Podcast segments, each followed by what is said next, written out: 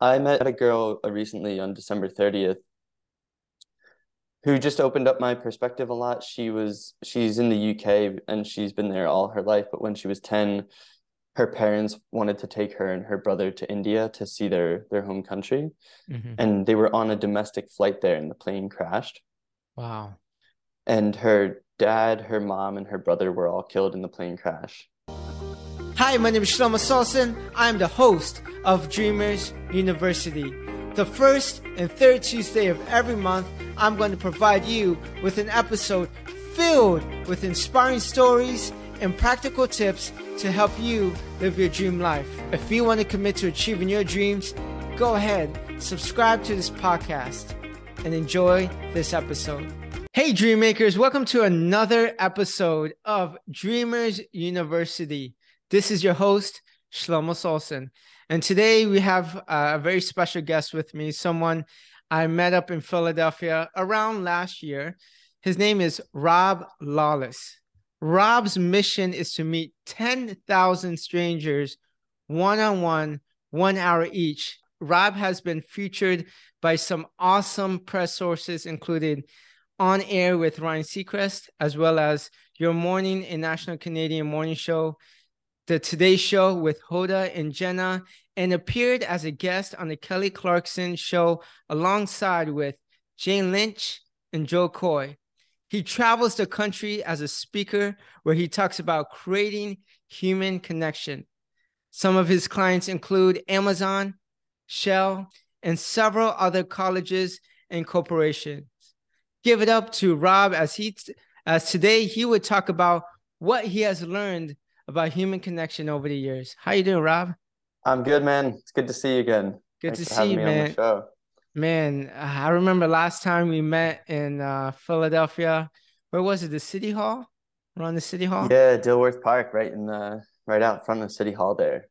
And we met for an hour or around an hour, and it mm-hmm. went by so quick. And I, have never met you before, mm-hmm. and it felt like I knew you for a very long time. It felt like we were friends mm-hmm. for years and years. What inspired you to do this? What inspired you to start on this journey with meeting strangers one on one? Yeah, I went to, so I've always been a people person. And then I went to Penn State University and I was really involved when I was a student there. So I was in a fraternity. I raised money for the fight against pediatric cancer, built houses with Habitat for Humanity. I was a tour guide for prospective students, and I was a homecoming captain so I met so many people through each of those things. And I just had like this environment where I felt like I was running into people that I knew all the time.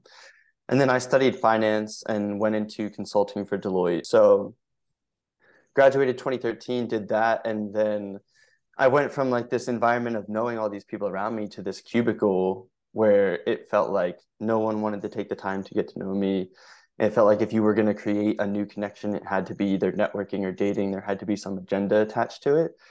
And I was like, well, this act of meeting new people was so valuable to me for these four years. I don't want that to stop just because college stopped. And the other thing was, I wanted to be a positive example of connection for other people because I feel like, and you can just go back, like, even in the last seven years, all of these examples of this person is attacking this person or these people hate these people and I wanted to be the opposite of that. I wanted to be like, hey, here's this guy who had a great conversation with this person and it was pretty chill and they hung out. So that was why I was sharing the pictures of me with everyone that I've met to to Instagram and sharing their stories just to show people human connection can be a fun, productive thing as well. So yeah, I started it in November of 2015, just based off this kind of Penn State experience and it's been a ride ever since. You know, I, I do agree with after college, you know, in college, you're in the limelight, whether you're in a fraternity, a sorority, or you're involved in different activities, you meet a lot of different people at one time. But I remember being in college at the University of South Florida, and I had several older people that I knew, whether they're family members or friends. They said, after college, no one knows you. Mm. You're back to being kind of like this nobody and that kind of stuck with me and i didn't want the same thing didn't want the same experience as some of the other people had which is why i go to different networking events and meet people just like you. But human connection means something different to everyone. What does it mean to you? I think for me, it's like stepping, and I guess the way that I practice it in my life is stepping into someone else's shoes for an hour at a time. Because mm-hmm. sometimes people will see my project and they'll they'll see that I'm meeting ten thousand people, and I've met over fifty four hundred people, and they'll be like, "Oh, well, it's it's quality, not quantity." And I agree, you should have relationships that have high quality to them, but if you want to understand what the world looks like why not get as many different perspectives as you can? So that for me is, I just want to see like what the world looks like from a Latvia standpoint or Brazil standpoint or Iran or Canada, whatever it might be. And when I meet with people for an hour, I get to step in almost like watching an episode of TV, see the world from their perspective, and then move forward with that perspective in my life. So, yeah, I guess that's uh, sim- simply put is just seeing the world from other people's perspectives. Why do you think that is important in the in the in the corporate world or when you start your own business? I read this book called The Psychology of Money last year, and they said that your experiences make up like 0.0000001% of experiences that exist in the world, but it makes up 80% of how you think the world works so it's just inaccurate right like if we think that our experiences are the driver of how the world works and we're not taking other people's into account we are getting an inaccurate picture of what the world looks like so if we're making decisions based off of that too we're not making the best decisions so i think in order to make good decisions in the corporate world or and to go further to create environments of inclusion and belonging it's like you have to accept other people's experiences you have to understand that just because you grew up in a certain like the a really good example is the Eagles are playing in the NFC Championship. Mm-hmm. I grew up in the Philly area, so in my mind, the Eagles are the best team in the NFL, right? But someone who grew up in Dallas is going to be like, no, Dallas is the best team. But if that person grew up in Philly, they would be an Eagles fan. And if I grew up in Dallas, I'd be a Dallas fan. So just because you grew up with something doesn't necessarily mean it's right. And when you can understand other people's experiences you can figure out oh, okay there's multiple right paths and we can understand each other and create empathy so mm-hmm. uh, yeah i just think empathy is such an important thing. What are some of the most interesting meetings you've had in the past seven years from meeting strangers one-on-one? I met a girl uh, recently on december 30th who just opened up my perspective a lot. She was she's in the uk and she's been there all her life but when she was 10 her parents wanted to take her and her brother to India to see their their home country, mm-hmm. and they were on a domestic flight there, and the plane crashed. Wow! And her dad, her mom, and her brother were all killed in the plane crash, and someone pulled her body from like the wreckage, and she had burns all over herself. She spent four months in the hospital. When she could finally see herself and they gave herself a mirror, she said she thought it was a joke. Like she thought someone was playing a prank on her because of all the burns and she's that was when she was 10 years old. I think she's 42 or 43 now. And she talked about this experience of like leaving the hospital. And then that's when like that's when the name calling started. And that's when she said kids would throw things at her to see if she had any emotions. People would cross the street because they didn't want to catch something. And it's like you think about someone going through that that bullying after they lost their entire family in this tragic event. And the amount of strength that that requires and i'm sure for her she's like well this is my life. It's the norm for me right? It's the path that i've been given.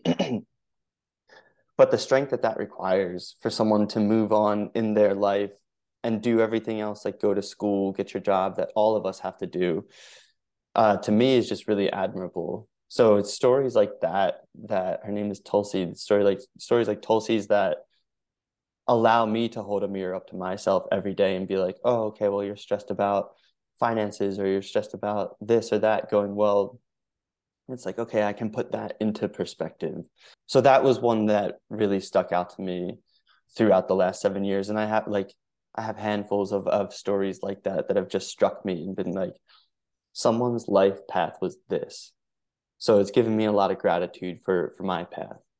That's that that is truly amazing. Like hearing stories like that puts everything perspective.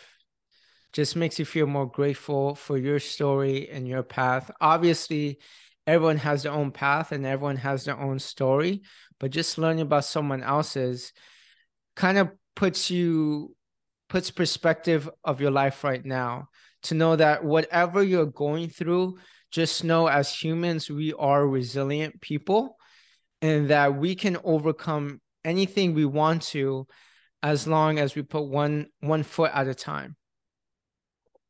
Yeah i totally agree with that. I've seen the resiliency of people so often through my project and i think that's one of the things i've noticed too is that people aren't like superheroes or anything like that and i don't think they would describe themselves in that way. They're mm-hmm. like we all have this gift to be able to move forward because resiliency is just a, a natural thing that we all have now what are some not interesting stories, but interesting one-on-one meetings that you've had. What are some of the most fun meetings that you've had? Because I know you don't just meet mm-hmm. with everyone over Zoom or coffee. Yeah. I think I've seen you do. Have you done snowboarding? I've done surfing for the first surfing. time mm-hmm. with someone that was really cool. The I lived in Los Angeles for a year and a half in my project, and one of the girls was a surf instructor and she asked me if I wanted to learn how to surf. So mm-hmm. we met up at like 6 a.m. on a Sunday morning. We were, I was just sitting on the board. She was teaching me how to surf. And when a wave would come, she'd be like, okay, get up and ride this one. So that was really cool. And did then you fall? uh, I actually, I did get up my first time, but I, I fell other times, but uh-huh. Yeah, it was it was really cool. I mean, the feeling of catching a wave was enough to keep you going back for more. And then I met another guy in Encinitas, which is a little bit south of Los Angeles, like between LA and San Diego. Mm-hmm. And we went surfing together, and that was really cool. I got to go to Disneyland because one of the girls that I met worked for Disney. Wow. I, I flew in a plane that a guy had built himself. That was really cool. Was that scary though? Oh yeah, for sure. I joke. I talk about it now in my talks because the plane didn't. I've never seen a plane that looks like it before. Like it looked like a toy plane, and the propeller was on the back, and it was very small. And and the guy didn't tell me that he built it built it himself until we pulled up to it. So oh. yeah, I was a little bit nervous, uh, but it went well. I was the experience itself was like almost like being in a little car in the sky because every gust of wind you would feel the way it like shook the plane and the plane would correct itself. Mm-hmm. and um, on the turns like you could really feel the g forces on the turns. So i did feel nauseous at that time. I was yeah. like man i don't know how fighter pilots do it because i just on a simple turn in a in a private plane was feeling it. But yeah it was cool. And i got to go to hawaii for free because i met a flight attendant and then he gave me a buddy pass that he had to to fly to Hawaii for free. So I spent like three days, four nights in Hawaii. I think the trip total cost me like two hundred and fifty dollars because I was also doing it as everything as cheaply as I could, and I was staying in a hostel. But those are some of the best memories that I have from the project is taking like a spontaneous trip like that. Mm-hmm. Has there ever been encounters where you didn't you didn't think it went as it should have been, or some? Have you ever had bad encounters in the past? Uh, I want to say no to uh, both of those questions, and it's I think it's a result of my mindset going okay. into my meeting. So I have no expectations as to like how the meeting is supposed to go. The only thing in my mind is is I'm gonna spend an hour one on one with this person. So if we don't cover a certain topic, that's fine, or if we do go down the rabbit hole, that's fine too. And yeah, there's sometimes there was one guy I met in uh in Philly. He was uh I was I had just met this guy who was homeless and was recovering and like went through this surgery and someone canceled on me that day and I was riding my bike to the gym. So I was like if I see anyone on the streets I'm to stop and ask them to be part of my project and I saw this guy who was panhandling and I asked him to be part of my project and I showed him the guy that I just met and he knew who he was so he was like, Yeah, I'll meet with you, but I'm not going to stop panhandling. And I was like, No worries, that's fine. So he would go into the street, it was right by the Liberty Bell, and collect money. And then he was in a wheelchair, and then he would wheel back to me and, and chat with me for a bit. and he just he you could see that he was beaten down like he would ask people who were walking by he would ask them for money so obviously it's philadelphia right like people are going to mm-hmm. ignore him and go go on and um so people would ignore him and then he would ask them for a smile. And because they had already heard him ask for money they wouldn't hear the second question and they would just continue to ignore him. And that really upset him. I, it was sad to see and then he he got like really he was getting mad during the meeting from people and then talking to me he was like you're smiling too much. And i was like i don't know how not to smile. And he when i was talking to him he would be telling me things and i would be acknowledging that i was hearing him so i'd be like yeah uh-huh okay and he was like you keep saying yeah before you understand what i'm actually saying he's like that's how you get killed in the streets and i was like oh, okay man like i'm just trying to have a conversation that one was a little bit tense, I would say, yeah. but I never like felt like I was in danger or anything like that. It was kind of funny too because he was talking about like not working for the man. He was like, you know, these people control what you do and whatever. He's like, you would go to work and do a nine to five job. And I was like, yeah, I would if I was getting paid. And then he was like, if the manager told you that you had to do jumping jacks in front of everyone else and embarrass yourself, you would do it. And I was like, no, that's a whole different situation. Um, but it, it was just funny because he was like, I want you to hear, I want, I want you to say you're a man. And I was like, I'm a man. He's like, no, I want you to yell it. So I'm on this corner in Philly by the Liberty Bell yelling that I'm a man for like no one hear. so it just turned out to be a funny situation, but a memorable meeting for sure. Oh man. What are, would you say, the top three lessons you have learned with meeting one on one with 5,400 strangers? The top is that no one really knows what they're doing with their lives. Everyone's just mm-hmm. doing the best they can with the resources that they have. So that that's the first thing. The second I talk about this too is there's this Ford framework of conversation, which I didn't come up with, but someone told me about it. But it What's stands it called for again? Ford, like the car. Okay, Ford. So it stands for family, occupation, recreation, and dreams. And uh, the thing is, no matter where we come from, no matter what country we're raised in or what our life has looked like, we all have a family dynamic. It might look different from person to person, but we all have one. We all have an occupation, whether it's a student or whatever, like working out in the world to pay the bills. We all have hobbies that we enjoy outside of work, and we all have dreams of where we want to go in our life. So, the human experience, everyone is tied together through those four categories. You can dive into those categories to get to know people and it's a really good way to build out their story you said family occupation what was the r recreation recreation and dreams and dreams yeah and then the third thing is i think that there's just i well i say every human interaction has the potential to change your life no matter how brief it is and I think a lot of people, if I say that, they'll be like, oh, okay, so this person is going to introduce me to this person that's going to get me a great job or land me a great deal or whatever. But it's no, like you could talk to a person like Tulsi for an hour, mm-hmm. hear about the fact that she lost her family, and then have this new appreciation for the fact that maybe you still have your family. When I see my parents now and I see my sister and I see my brother, and like very active of the fact that I still have them, or very aware of the fact that I still have them in my life. And I appreciate that. It's just a one hour conversation can change the way that you spend time with your loved ones every time you see them. Uh, or someone could tell you about a book recommendation and it changes the way you spend the next 2 mm-hmm. weeks of your life or a song recommendation. I think people don't pay enough attention to how much of an impact other people can have on our lives and if you do, then every human interaction really does have that potential to change your life in this small way or this big way. I'm a strong believer if if you seek something out, then it's going to come back in in some way, shape, or form. So you talk about meeting the person that may change your life, or meeting that having an interaction that may change your life. I think for for that to happen, you have to be open to the fact that that should happen. Not all the time, but I've had many instances where I'm working on a project or I'm working on a business or I'm working on something. I'm like, okay, I need to get this done. This is my goal. How can I accomplish this? And then somehow some way i meet this one person that leads me down this rabbit hole which helps me to grow and helps me complete this project in a completely different way.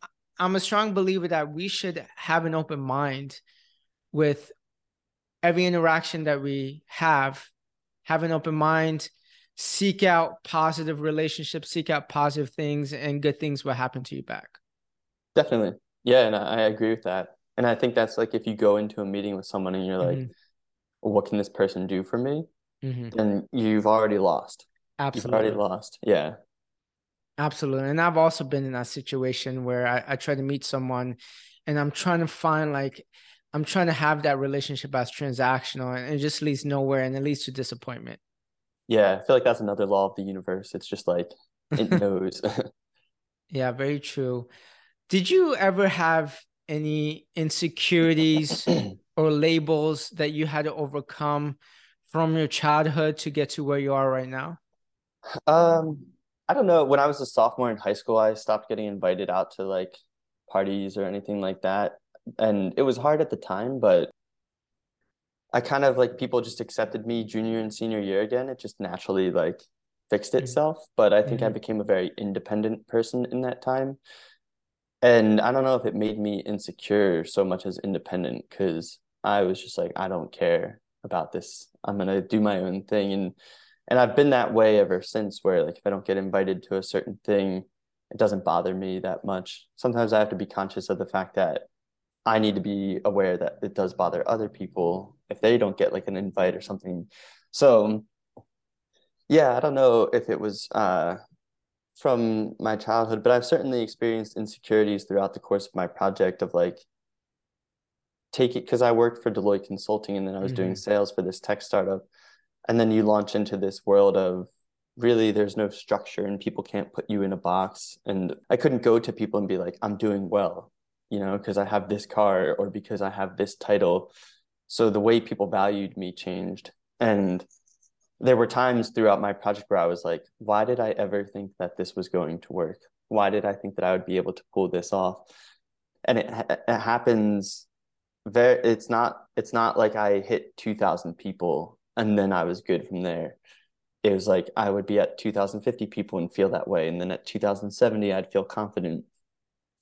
And then at 5000 I would feel doubtful again and at 5030 I'd feel confident. So it's just a cycle that comes and goes and I still experience and and now with my speaking too, like speaking has been really nice because it's finally given me a way to establish security and stability in my life, but I'm still on a journey with that where I get nervous before every gig that I do. I have a lot of imposter syndrome.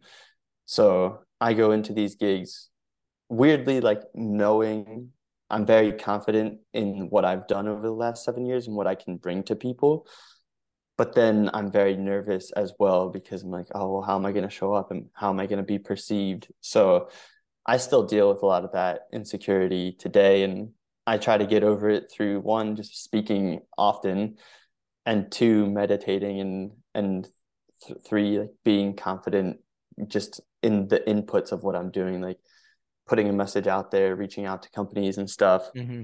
Yeah, it's always, always a battle but I would say, yeah, probably even more with the project than in like high school or whatever. I felt that insecurity. Mm-hmm.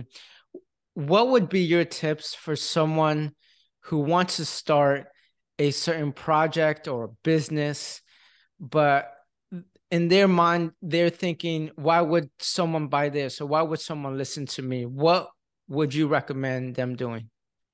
Well, I always said with my project, it's a silly idea until it's not.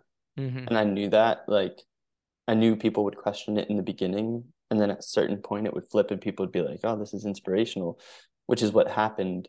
I think just uh, give yourself that space to understand that other people might not understand you from the the jump. And I don't know. I was just having this conversation with another guy I met through my project this week, who's an aspiring comedian, and it's like it's just something natural when you see other people going for their dreams, like someone who's a musician and they're not really polished yet I don't know why as people were like, oh, they're never gonna make it or whatever. But no one is polished from the beginning. Like you can't be great without being good. It's not the people that are, and I feel like this is a cliche, but it's not the people who are supremely talented. It's the people who are willing to be bad at something and work at it. And I think you have to fall in love with the work is the thing. Like I love meeting new people. For me, it was never a drag to go out and be like, oh, I have to meet three people this day. I was excited to do that. So on the day to day, I was having fun with it. And then overall, it just kind of played out over time to mm-hmm. start to succeed. I think the same with a business. If you're not passionate about whatever it is that you're doing, whether it's running a podcast or creating an e-commerce shop, like if you're not passionate about it, it's not going to continue because you have to be your own champion, especially in the beginning, until other people catch on to what you're doing is cool. And I think for someone who's thinking about starting something, I would say just start, like start and then never stop if you're passionate about it. Those are the two rules I think to success because if you're waiting for the right moment, it will never come. I've heard people be like, "Well, I want to just make sure things are perfect before before I start my site or before I put it out there for people." One of the things I've learned through my project is if I thought of everything I could have thought of about this journey before starting it, I would have thought of about 5% of what I actually needed to know. The other 95% was impossible to know without going through the journey, experiencing it, and learning. You're like, you're stopping yourself from learning all those lessons quicker than you otherwise would have. So, yeah, starting is like a big thing. And then never stopping is another thing because for me, there were times when I almost ran out of money and you could say, okay, well, like you hit zero dollars in your bank account, you're done. You got to go get a part time job. Or you could say, okay, well, here's a new challenge. If you have zero dollars in your bank account, what do you do? You could do a GoFundMe. You could get a part time job and do your project on the side. You could get a full time job, do your project. You could figure out a different way to make money. So when I get frustrated sometimes, I think about where I'm at and I'm like, am I just tired or have I really exhausted every option? And the answer is always I'm just tired and I'm just stressed. So you have to be like, okay, I'm tired, but let me explore other things to keep going. So if you start and never stop, I think it's inevitable that you'll succeed. Now, you talked about working at your full time job. When did you make that transition from working full time, doing this on the side to now doing your project and speaking full time? Yeah, so I was working for Deloitte for a year and three months from May of 2013 to October 2014. Then I switched to a tech startup called RJ Metrics in Philly. That was October 2014. And I worked for them until July of 2016. And I started this project November of 2015. So there were mm-hmm. eight months of overlap of me meeting people while I was working at the startup. And then they were bought out. So i was laid off. Like i didn't quit to go. Sometimes people are like oh he quit deloitte to do this full time and i'm like no i was laid off from the startup after i had left deloitte. So i didn't have a choice. My choice was get another job or jump into this full time so i jumped into this full time july of 2016 and then i started speaking i did my first paid engagement april of 2021 so i've been speaking wow. for almost two years now and i did in the last two years like 30 paid engagements wow. which is yeah so and i'm trying to like you you, speak as well so you know what it's like. The the people who are really doing well in it are speaking like 50 times a year. I'm hoping to move into that space now. I know people that speak like 250 times a year. Yeah that's wild. Some of my mentors yeah it's crazy god bless that's, them that's that's wild but when was that turning point for you because I know I've gone through this where in the beginning of doing this full time, you're stressed, you doubt yourself, all the normal feelings and emotions that you go through. Was that turning point for you where you told yourself, you know what, I'm going to be okay? I don't think I've gotten there yet. to be honest, I don't. I feel like now this. Well, last year I made like an entry level salary through speaking, uh-huh. and uh-huh I made more money last year than I made in all the other years of my project combined. Okay. Good so, you, yeah, thank you. So, and again, it was just an entry level salary, but I think I definitely feel more comfort now where it's like I'm not feeling the weight on my shoulders every time I go to buy groceries, yeah. or I can go to a coffee meeting with someone, buy myself a cup of coffee, and not feel a lot of guilt around that afterwards. And for a long time, I couldn't do that. It's it's nice because now I have money in the bank and I still get nerve. Like I had a gig in January.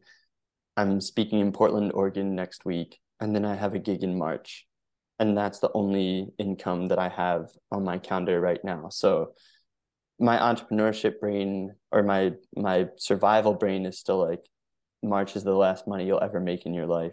So you have to be really careful what you invest in or whatever but then I'm starting to get more confident with the fact that other gigs will pop up mm-hmm. in the mm-hmm. future. Um, but it's nice because before it was like if I had no more money coming in, I had no savings to even rely on. Now I have some savings, so there's a bit more comfort. Yeah, I operate in this world of stress where it's like I'm either nervous about an upcoming gig or I'm nervous about the fact that I don't have gigs on the calendar. So there's always some type of nervousness going I, on. I know, I know that feeling. Yeah. Very well. You've been interviewed by some of the famous talk show hosts like Kelly Clarkson. Mm-hmm. Kelly Clarkson. When did people start recognizing your project? It's it's ebbed and flowed, and I would say like it was, um, back then it was uh, it was being talked about a lot. Where mm-hmm. I did this show at Kelly Clarkson show in August of 2019. We filmed it. I was living in Hoboken at the time. Hoboken Girl is a blog there that did a post on me, an article mm-hmm. on me then CBS New York covered me, and then ABC did a piece on me. NowThis did a piece on me, and it was all just happening back to back to back. So a lot of people were talking about my project during that time, and then it kind of settled for a bit. And then mm-hmm. summer 2020, I was on the Today Show, so then people started talking about it again. Then it settled for a bit. The the first time that an article was ever written on me, like I started my project November of 2015. In May of 2016, like seven months later, someone wrote an article on me. And in that month of the June that followed, it was like a local TV station covered me, a local blog did a piece on me, another local publication. So that was the first time that I was covered. It wasn't like anything that anyone would know. It was all local stuff, but it felt really big to me. And I think mm-hmm. that was really important for my confidence at that time because I was just about to be laid off. So I got laid off just having been covered by four different press sources being like oh people like this and and then i think it was just a matter of spreading through word of mouth if people would hear about the project and think it was interesting then in 2018 i was on ryan seacrest's radio show. That was probably the biggest thing that i had done at the time. And right before that i had just uh, yes theory youtube channel. They did a post on me where they they shared me just to their Instagram stories, they were like, "Hey, this dude's meeting ten thousand people," and I had four hundred people from all over the world message me to meet. Those little validations along the way were very important for me to continue the journey, and I think that's something for people who are starting their own thing as well. It's like, yes, start and then pay attention to the little validations along the way because mm-hmm. they almost become like the carrot in front of the horse, where you're like, "Oh, okay." Someone someone paid attention to this. I can keep going and it almost like it gets you to the next wave and then it takes you to the next wave so those things were really important and it's it's just ebbed and flowed throughout the project and that's one of the things I've told myself too is I never know what's coming down the pipe like for my future in 2020 Zach King he's big on TikTok he has almost 70 million followers there he saw my project and he was like this is awesome let's go lobster diving together so I went out to California and we went lobster diving in, in the Redondo what? Beach. That's yeah. what's his name? Zach King. I don't think I've heard of him. He does like magic and illusion videos. Uh-huh. He had one of his videos has like billions of views on TikTok where it's him riding on like a skateboard and it looks like he it looks like he's flying a, a broomstick like Harry Potter, but mm-hmm yeah, he's just a really cool creator, but he's done stuff with like Amazon. He's done stuff with like Jurassic Park, the movie, Tom Brady, Selena Gomez, like all these celebrities. And the fact that he thought my project was cool when he has such a good uh, observation of the internet, I was like, okay, this is really encouraging. So yeah. when I, I think about this year, for example, I'm like, I have no idea who's going to come across my project or or who's going to be impacted from it. So I just have to keep going. You know that that is the perfect example that you never know who's watching. You have to continuously work hard every day you went through waves, right? Mm-hmm. You went through a wave where people are noticing you, then it kind of flattened the curve. Then all of a sudden, someone notices notices you. You're on this high, then it flattens the curve again. But each time someone notices you or something good happens, it's because of you taking out the emotion of the hard work. So you have to, in my opinion, you have to continuously work hard. And regardless of the results, I, I saw a clip on Kevin Hart is that, you know, you work hard and then the next day you work hard again and the next day you work hard again and you may not see results over and over and over again but those who continuously work hard even when they don't see the results eventually something is going to pop off and eventually something will succeed. So you have to take that kind of emotion out of hey the result i totally agree with that and that's a big focus for me this year is like this year I'm very focused on the inputs and not the mm-hmm. outputs because I think too often we get focused on the outputs and we get discouraged or whatever. Mm-hmm. And then we're not even taking the time to do the inputs. So even when it comes to speaking, I have these little like weekly quotas for myself where I have to apply to at least 10 conferences a week. And I have to watch at least two other keynotes a week to study what they're doing. And then to make sure that I'm feeling confident and comfortable I'm meditating every single day. So I'm, I'm 27 consecutive days right now. I'm like, if I'm meditating and I'm feeling comfortable and I'm applying to all these different conferences and I'm studying how other people are succeeding in this, and eventually the output is just naturally going to happen. Mm-hmm. But I'm not going to focus on that. I'm just going to focus. Same thing with going to the gym, right?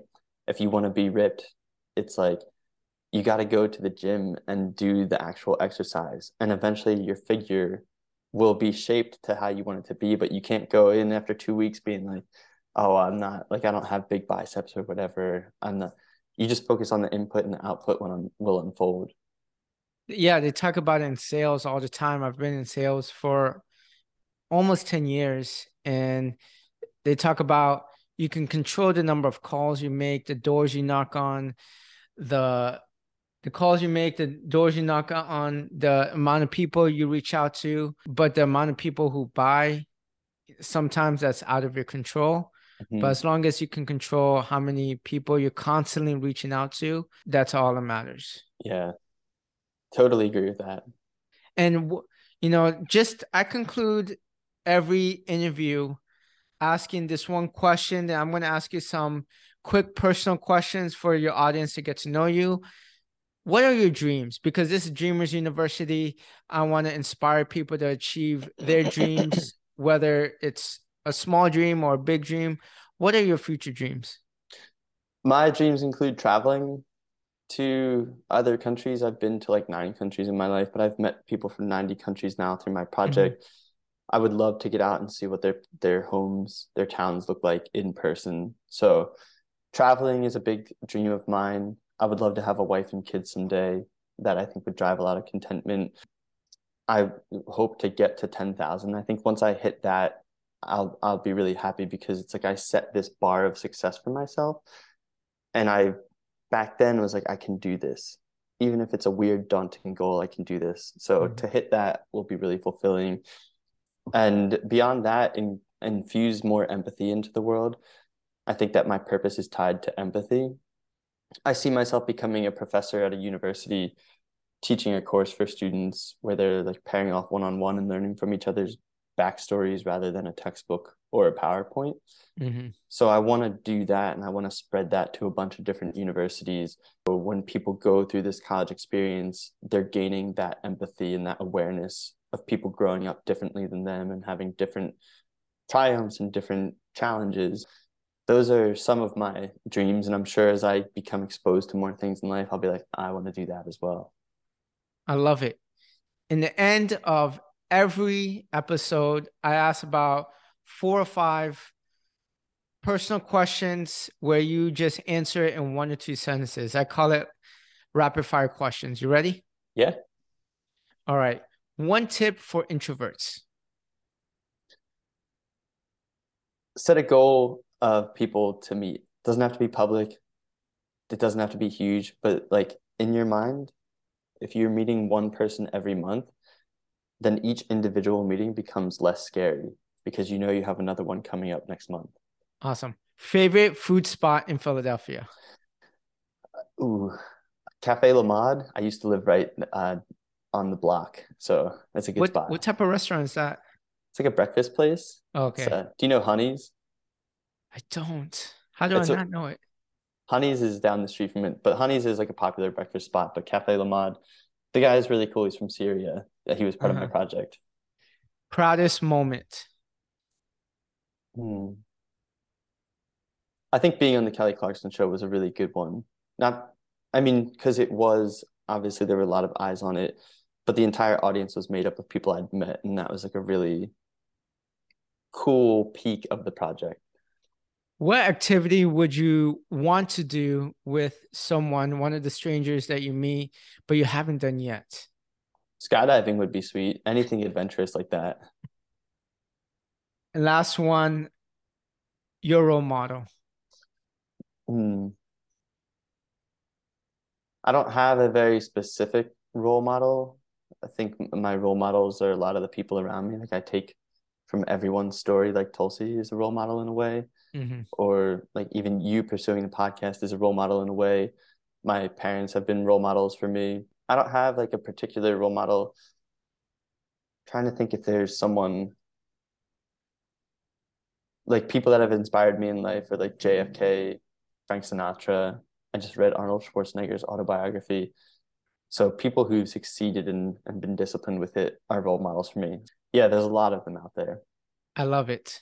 I love it. Rob, thank you so much for being on the Dreamers University podcast. I think you are my fourth interview Nice. so far. And but I've interviewed 85 people on my previous podcast. So uh, you know, pleasure having you, man. Yeah, thank you for having me on. Good luck with everything. No problem. Where can people find you, Rob? I am on Instagram at Rob's 10K Friends. I'm also on TikTok at Rob's 10K Friends, but all the people I meet in stories are shared on Instagram. If a stranger who is listening wants to meet with you one on one, what can they do? Shoot me a DM on Instagram. And uh yeah, and I also have a website, robs10kfriends.com. It has a tab for my speaking if they're interested in watching anything related to that. Yeah, hit me up. I'm Sure. to meet. Appreciate you, brother. Yeah, thank you, man. Have a good one. Welcome to my main takeaways of my interview with Rob Lawless. Now, Rob is one of the most genuine people I've met. I met up with him back in February 2022 when I lived in Philadelphia. We met for an hour over coffee, and I was afraid. I was afraid it would be a little bit awkward when I met him, but wasn't. For an entire hour, it felt like I was catching up with a good old friend I haven't seen for a very long time. Now, here are my three main takeaways from interviewing him. Number one is building human connection gives you a different perspective in life. Rob met up with someone recently, I think it was December 30th of 2022, with a woman who lost her entire family in a plane crash. Now, when you meet different people with different backgrounds, it gives you a different perspective. It makes you realize that whatever you're struggling right now, it doesn't matter. Because as humans, we are resilient.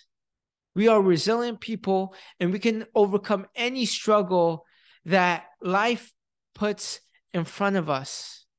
And sometimes all it takes is meeting someone else that has gone through a different struggle from you to realize that. It also gives you a different perspective as far as different viewpoints, whether it's cultural viewpoints, whether it's political viewpoints, whether it's thinking viewpoints. And those different types of viewpoints can help you in the job that you're in. It can help you if you have your own business, how you treat employees, how you treat your coworkers, maybe how you treat your friends.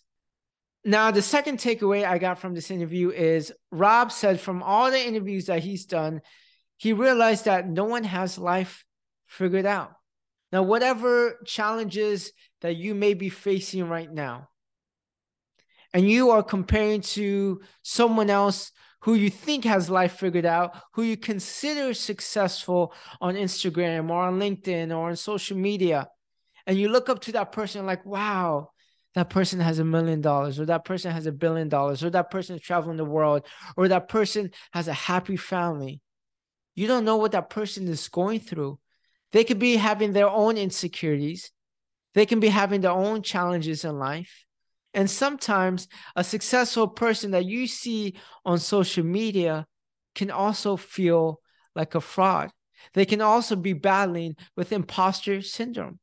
So don't compare your life to others because you know what that person is going through, and everybody has their own challenges, and everybody is trying to figure out life as it comes. Now, the third and final takeaway I got from interviewing Rob Lawless is this is you have to put in the work.